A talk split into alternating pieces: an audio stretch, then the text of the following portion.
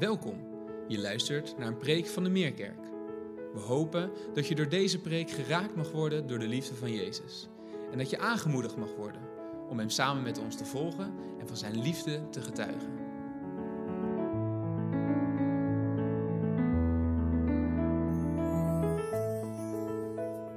Een hele goede morgen allemaal. Het is bijzonder om zo met elkaar ook het heilig avondmaal te vieren. Hoe kostbaar om dat samen met elkaar te doen. Dat we nooit zullen vergeten wat een wonder van genade dat is. We gaan uh, de bergreden afsluiten en Enrique noemde het al. We hebben een jaar lang nagedacht over de beste preek die er was, die er is en die er ooit zal zijn. Van de beste prediker die er ooit is. De bergreden van Jezus Christus zelf. We hebben een jaar lang, zou je kunnen zeggen, de bergreden bestudeerd. En ik denk dat dat iets heel moois is. Maar we ronden hem af door ook het laatste gedeelte met elkaar voor de zomervakantie te bespreken en te overdenken. Vorige week hebben we nagedacht over het hele ingewikkelde stuk. Degenen die hier vorige week waren of hebben teruggekeken, die weten dat nog wel. Dat we hebben gesproken over die nauwe poort en die ruime poort.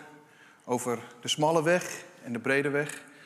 Over de eindbestemming die zal zijn of de ondergang of het leven. En we hebben erover nagedacht en eigenlijk gaan we vandaag daar ook weer verder. Want deze week hebben we twee bouwers, twee soorten ondergrond en twee resultaten. Dus het blijft een beetje in hetzelfde. En net als vorige week zullen we zien dat Jezus eigenlijk maar twee opties heeft. Hij heeft geen neutrale positie. Het is niet dat we niet kunnen kiezen. Als we niet kiezen, hebben we toch gekozen. Dat, geldt voor, dat was voor vorige week zo. Dat geldt ook voor deze week zo. Als we niet kiezen, hebben we toch gekozen. En vorige week uiteraard de vraag die ik stelde. Welke weg bewandel jij? En ik denk dat dat een hele essentiële vraag is om jezelf te stellen. Welke weg bewandel jij? Bewandel jij de smalle weg? Ben je door die nauwe poort naar binnen gegaan? En toen hebben we vorige week gezegd dat we, als we door die nauwe poort naar binnen willen gaan, dan moeten we afvallen. Uh, basic fit aandelen sky high. Uh, maar dat bedoelden we niet. Uh, wat we bedoelden met afvallen is dat we dingen van ons af moeten laten vallen. En dat is namelijk alles wat Jezus in de bergreden ons heeft meegegeven en waar we zelf ook over hebben nagedacht. Dingen die in de loop der tijd aan ons leven zijn vast gaan kleven. Dingen waar Jezus in de bergreden het over heeft gehad. Dat we dat van ons af laten vallen om in Jezus handen te leggen. Het is niet ons eigen verdienste om daarvan af te vallen. Het is het leggen in de handen van Jezus wat ons daarvan doet afvallen. Waardoor we door die poort naar binnen kunnen gaan. En dan denken we uiteraard aan de woorden van kerkvader Augustinus. Augustinus die ooit heeft gezegd, we moeten eerst leeg worden waar we zo vol van zijn, om gevuld te kunnen worden waar we zo leeg van zijn. En ik denk dat dat een mooie opstap is naar waar we vandaag over nadenken. We moeten eerst ons oude huis, wat we hebben opgebouwd, die moeten we eerst afbreken. En ik denk dat Jezus dat ook heeft gedaan met de bergreden. Jezus heeft ons oude huis, wat we vanuit onszelf hebben opgebouwd, heeft hij afgebroken. Door ons te confronteren en een spiegel voor te houden en te zeggen van joh, als jij denkt dat jij het allemaal zo goed kan, vergeet het maar. Het is niet jouw verdienste om de eindbestemming te halen die het leven is. Het is alleen maar door genade, door geloof in mij. En ik denk dat Augustinus daar een mooi voorbeeld voor heeft gegeven. Leeg worden van onszelf waar we zo vol van zijn, om gevuld te kunnen worden waar we leeg van zijn. Namelijk wie Jezus zelf is. En met dit voorbeeld wat Jezus hier geeft, doet hij eigenlijk een schepje bovenop weer. Hij zet zijn luisteraars toen en de lezers van nu, zet hij weer op scherp. Ik denk dat als je deel bent van een huiskring, dat het misschien mooi is om als je straks met je huiskring of deze week met je huiskring bij elkaar bent en misschien wel het kerkelijk seizoen afsluit, om eens gewoon de hele bergreden te lezen met elkaar hoofdstuk 5, 6, 7. Om dat gewoon eens met elkaar te lezen. Hoef je niks mee te doen, maar ik denk het is wel een goed advies om dat met elkaar misschien te doen als afsluiting. Het voorbeeld van de bouwers. Het voorbeeld van de bouwers heeft enkele overeenkomsten, een aantal verschillen en een conclusie. We starten met de overeenkomsten. De overeenkomsten die Jezus hier noemt in het voorbeeld van deze twee bouwers zijn heel erg belangrijk om uiteindelijk ook de verschillen en de conclusie te kunnen begrijpen. Beide bouwers namelijk bouwen een huis. En een huis in bijbels perspectief kan zijn je leven, dat je een leven opbouwt. Je gezin. We kennen de woorden misschien wel van Joshua 24, 15. Voor mij en mijn gezin, wij zullen de Heeren dienen. Het kan zijn als een kerkelijk thuis. Zomaar drie opties van wat het kan betekenen om een huis te bouwen. Je leven, je gezin en een kerkelijk thuis. Dat is een overeenkomst. Beide bouwen een huis. Beide bouwers hebben ook de woorden van Jezus gehoord. Dat geldt dus ook voor ons hier. Het is niet dat Jezus hier het verschil uitlegt tussen iemand die gelooft en iemand die niet gelooft. Nee, ze hebben allemaal het woord van Jezus gehoord. Dat, hebben ze, dat komt dus overeen. En beide huizen krijgen te maken met een storm. En ik denk dat deze storm, en dat hebben we hier ook gelezen uiteraard, deze storm die laat de betrouwbaarheid en de standvastigheid van het huis zien. Het legt bloot datgene waar jouw huis op gebouwd is. Welk fundament? Op welk fundament staat jouw huis? Zolang er geen storm is, is het voor het huis geen probleem. Ziet elk huis er prachtig uit. Maar het gaat om de storm. En over die storm kunnen we zeggen dat dat ook geldt voor ons leven. Hoe je hier ook zit, wie je ook bent, waar je ook vandaan komt. Storm in je leven is onvermijdelijk. Je zit momenteel in een storm. Je komt misschien net uit een storm. Of je bent je aan het voorbereiden op een storm. Maar hoe dan ook, storm gaat komen en zal laten zien waar jouw huis op gebouwd is. En die storm komt er. Dat is dus ook niet het verschil tussen deze twee bouwers. Jezus wijst ons wel op een aantal verschillen. Jezus zet ze ook in contrast tegenover elkaar. Precies zoals hij dat deed met het hoofdstuk hiervoor, met de woorden hiervoor van de nauwe en de ruime poort. Jezus zegt over deze bouwers: er is eentje wijs en er is eentje dwaas. Jezus zegt over het ondergrond: eentje is gebouwd op een rots en de ander is gebouwd op zand. En hij zegt uiteindelijk over het resultaat: de een stort in en de ander die blijft staan. Het fundament waarop gebouwd is, wordt uiteindelijk duidelijk wanneer de storm in je leven komt. Een tijdje geleden heb ik uh, op advies van mijn zoon een, uh, een, zo'n boxding gekocht, weet je wel. Zo'n waar je, waar je op kan slaan. Dat doe je vaak op boxdingen. Maar er is, er is zo'n boxding gekocht en die staat op een voet. En die voet zit met zuignappen vast aan de grond. Nou, daar moet ik aan denken. De storm die ik en mijn zoon op die boksbal loslaten, wat tegen die boksbal inbeukt, dat is de storm in ons leven. Die voet van die bokzak is zo belangrijk. Die zorgt er namelijk voor dat hij niet elke keer omvalt. Welk fundament, op welk fundament bouwen wij ons huis? Op welk fundament bouwen wij ons leven? Op welk fundament bouwen we ons gezin? Op welk fundament bouwen we onze kerk? Daar willen we over nadenken. En dat is dus ook de vraag.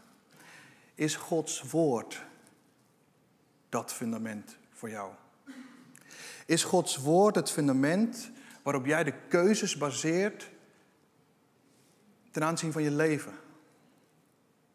Is Gods woord het fundament waar jij de keuzes op baseert ten aanzien van je gezin? Is Gods woord het fundament waar jij je keuzes op gebaseerd hebt ten aanzien van kerk? Ik denk dat dat belangrijke vragen zijn die we onszelf stellen. En het fundamentele verschil, dat zie je terugkomen in het leven van deze bouwers. Ze hebben allebei de woorden van Jezus gehoord. En Jezus refereert eraan. Wie deze woorden van mij gehoord heeft. Ze hebben allebei dus het woord gehoord. Ze hebben allebei aan de voeten van Jezus gezeten. Allebei. Het verschil zit hem in het handelen ernaar. Het doen.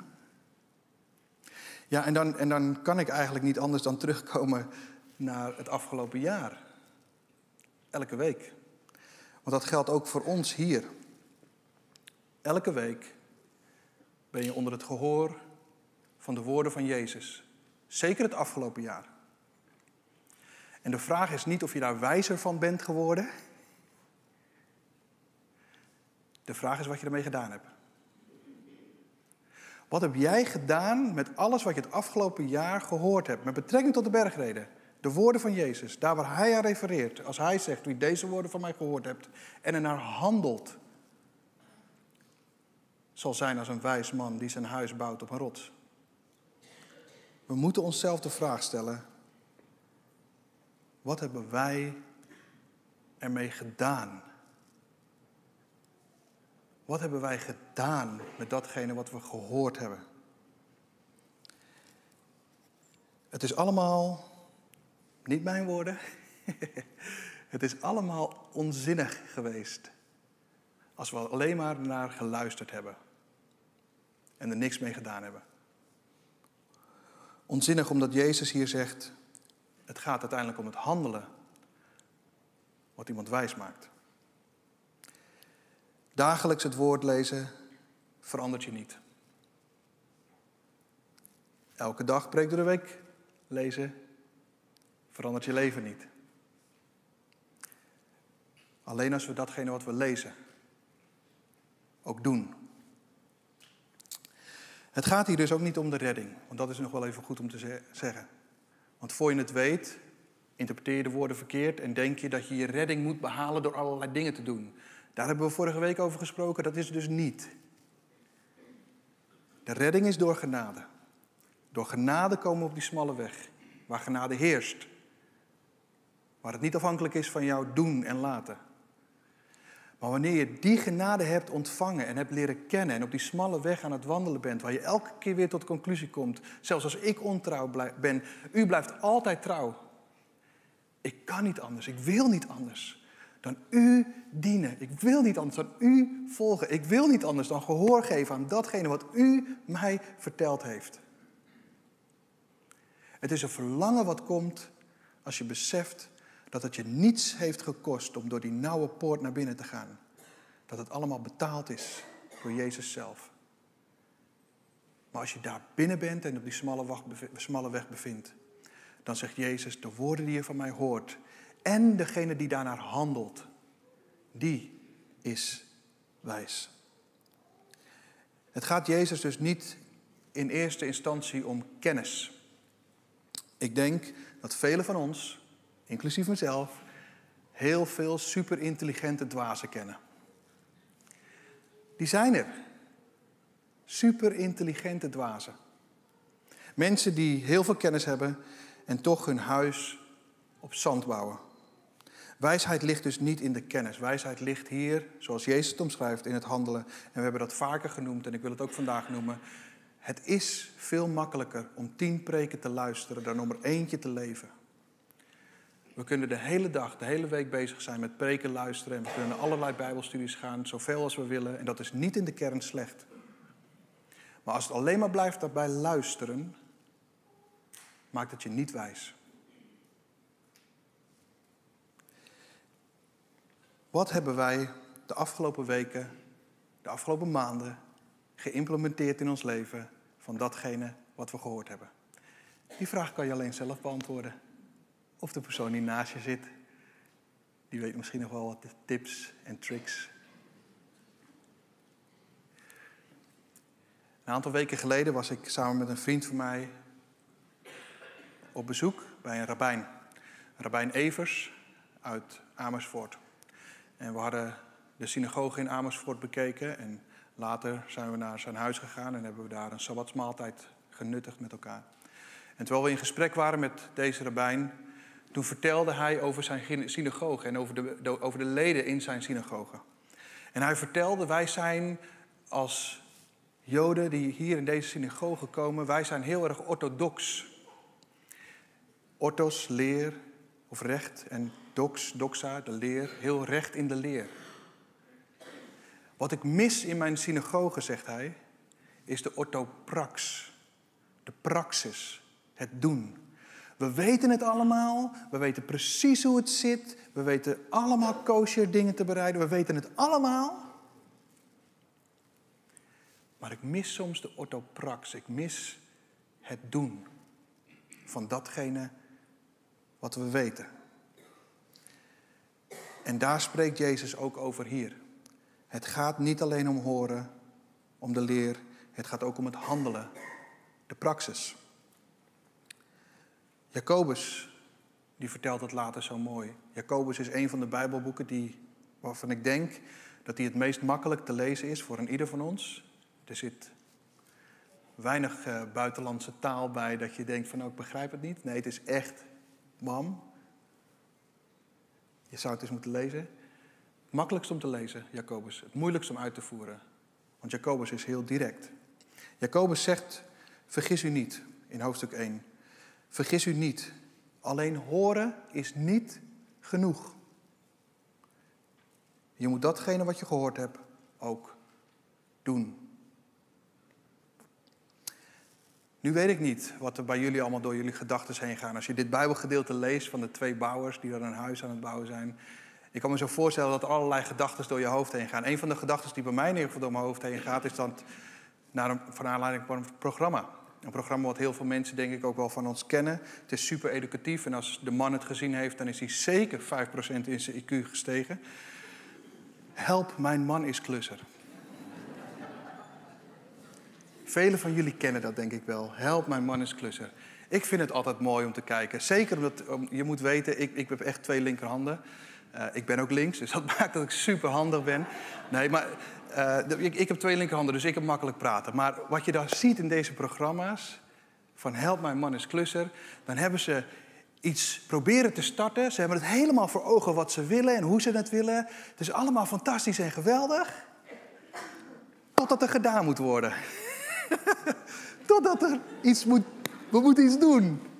Dan is het ineens, ja, ik heb geen zin meer. Kom morgen wel, weet je wel. Ik denk van, wat een slappe hap zeg. Waar is je ruggengraat?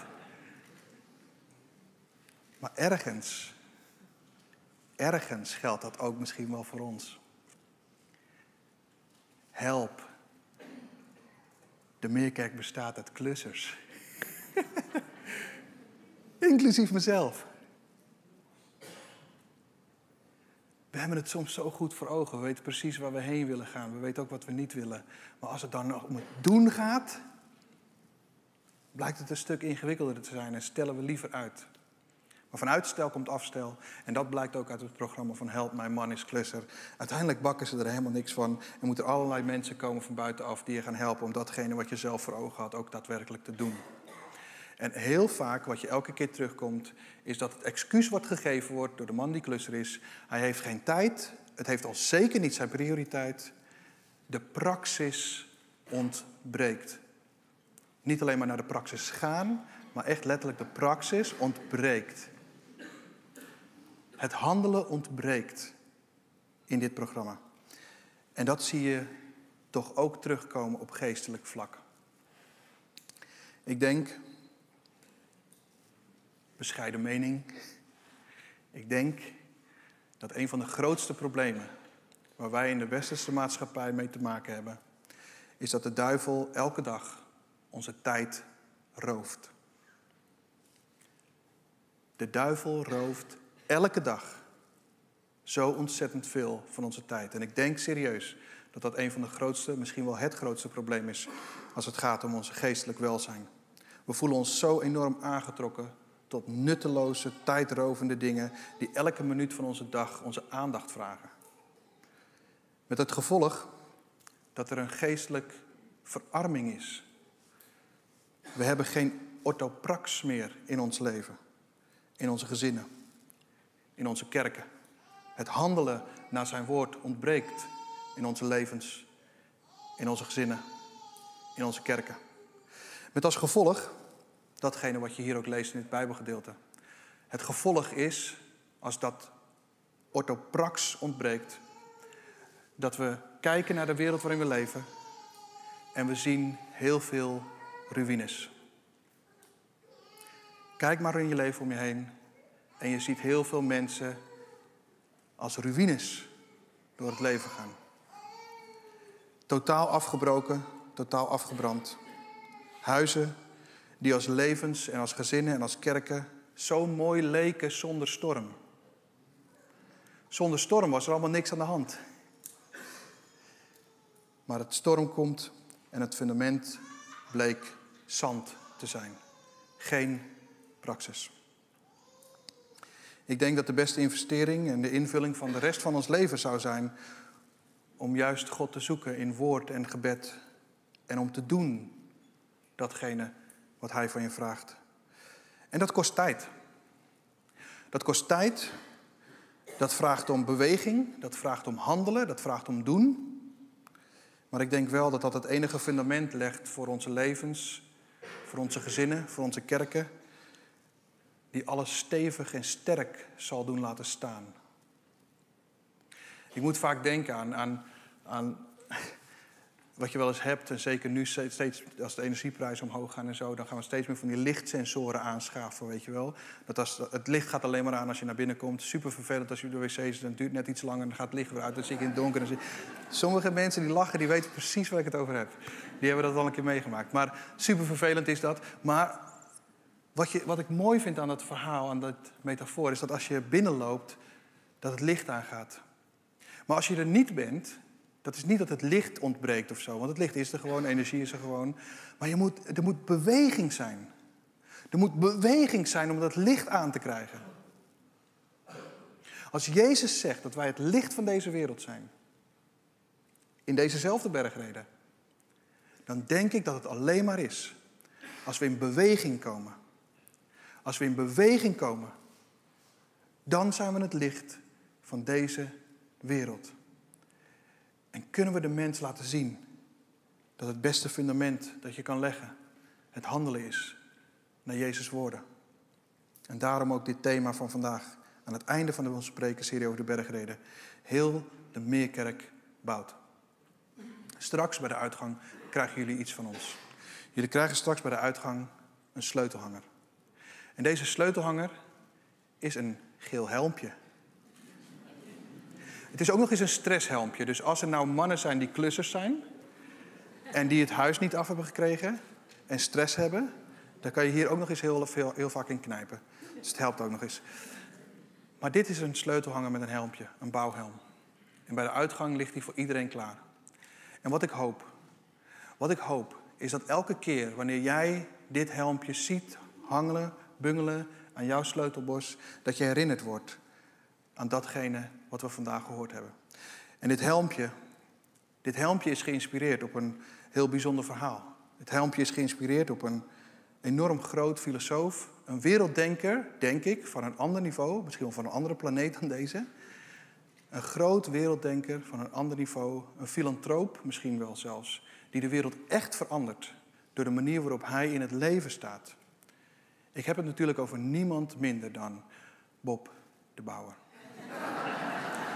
En Bob de Bouwer, daar hebben we ook een afbeelding van. Want Bob de Bouwer is ook hier geweest. En deze grote filosoof, deze grote denker, deze wereldverbeteraar, die heeft een uitspraak. Wie kent hem? Ja. Ja. Allemaal tegelijk ook, dat was mooi om te horen. Kunnen wij het maken? Precies. Daar is het op gebaseerd. En ik hoop dus dat als je deze sleutelhanger bekijkt, dat je daaraan herinnerd wordt. Niet alleen aan Bob de Bouwer, maar ook aan deze twee bouwers. En dat het je voor de keuze stelt, zoals het ons vorige week voor de keuze heeft gesteld. Willen we wijs zijn door te handelen naar de woorden van Jezus? Of willen we dwaas zijn door wel de woorden van Jezus elke week tot ons te nemen en te horen, maar er niks mee te doen? En ik hoop en ik bid dat we ervoor zullen kiezen om de juiste prioriteit te stellen aan de praxis in ons leven. Want dan geloof ik dat je je huis voor jouw leven, dat je je huis voor je gezin, dat je je huis voor de kerk, dat je dat bouwt op een rots. En dan zijn de woorden van Psalm 127 waar ik bijna mee wil afronden. De woorden van Psalm 127 die mogen dan gelden. Dat als de Heer het huis niet bouwt, dat de arbeiders te vergeefs zwoegen. Als we handelen naar de woorden van de Heer, dan bouwt de Heer ons huis. En dan zwoegen wij als arbeiders niet te vergeefs. En dan durf ik te zeggen, geleid door de Heilige Geest, als we handelen naar de woorden van Jezus Christus, dat we net als Bob kunnen zeggen, kunnen wij het maken? Amen. Ik wil graag jullie voorgaan in gebed. Heer, zo willen we bij u komen. Deze laatste zondag, waar we hebben nagedacht over de bergreden. De beste preek, door de beste prediker. U, Jezus Christus zelf, heeft ons zoveel wijsheid daarin meegegeven. Maar het is alleen maar wijs als we ook handelen, als we ook de praxis hebben van uw woorden. En daarom bid ik dat een ieder die hier zit, niet alleen maar het woord tot ons zal nemen, maar dat we ook ernaar zullen handelen. Dat we door uw geest geleid zullen handelen naar datgene wat u ons heeft opgedragen. En dan kunnen we niet anders dan, net als deze mensen hier in deze bergreden, dan kunnen we niet anders dan onder de indruk raken van wie u bent. Dan kunnen we niet anders dan onder de indruk raken van uw onderricht. Dan kunnen we niet anders dan dat. En ik bid dat we dat ook zullen zijn. Dat we onder de indruk zijn van uw onderricht. Heer, dat we onder de indruk zijn. Nog steeds.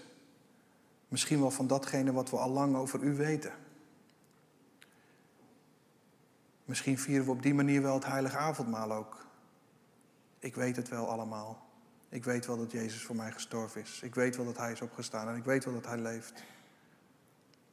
Maar handelen er ook naar?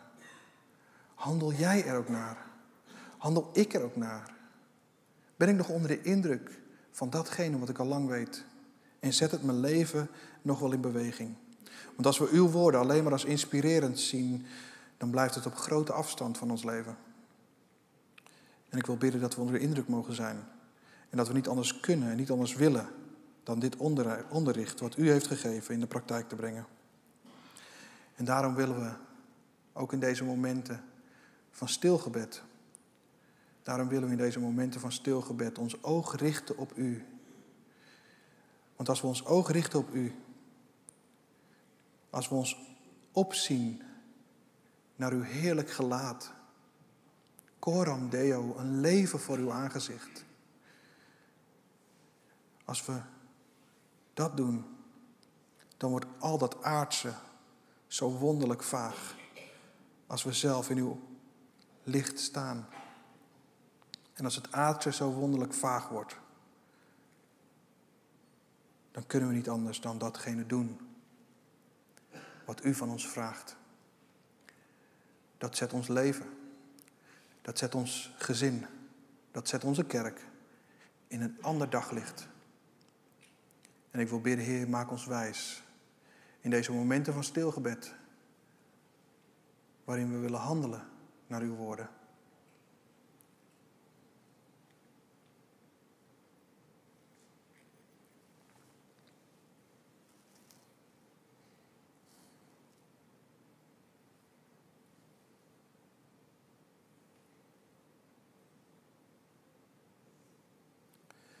Ja, Heer, zo wil ik u daarvoor danken.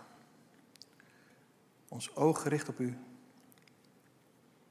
Ons oude huis afgebroken. Hier zijn we, hier ben ik. Om opnieuw als gereedschap in uw handen te bouwen aan ons geestelijk huis. In de naam van Jezus. Amen. Fijn dat je hebt geluisterd. Voor meer informatie ga naar www.meerkerk.nl.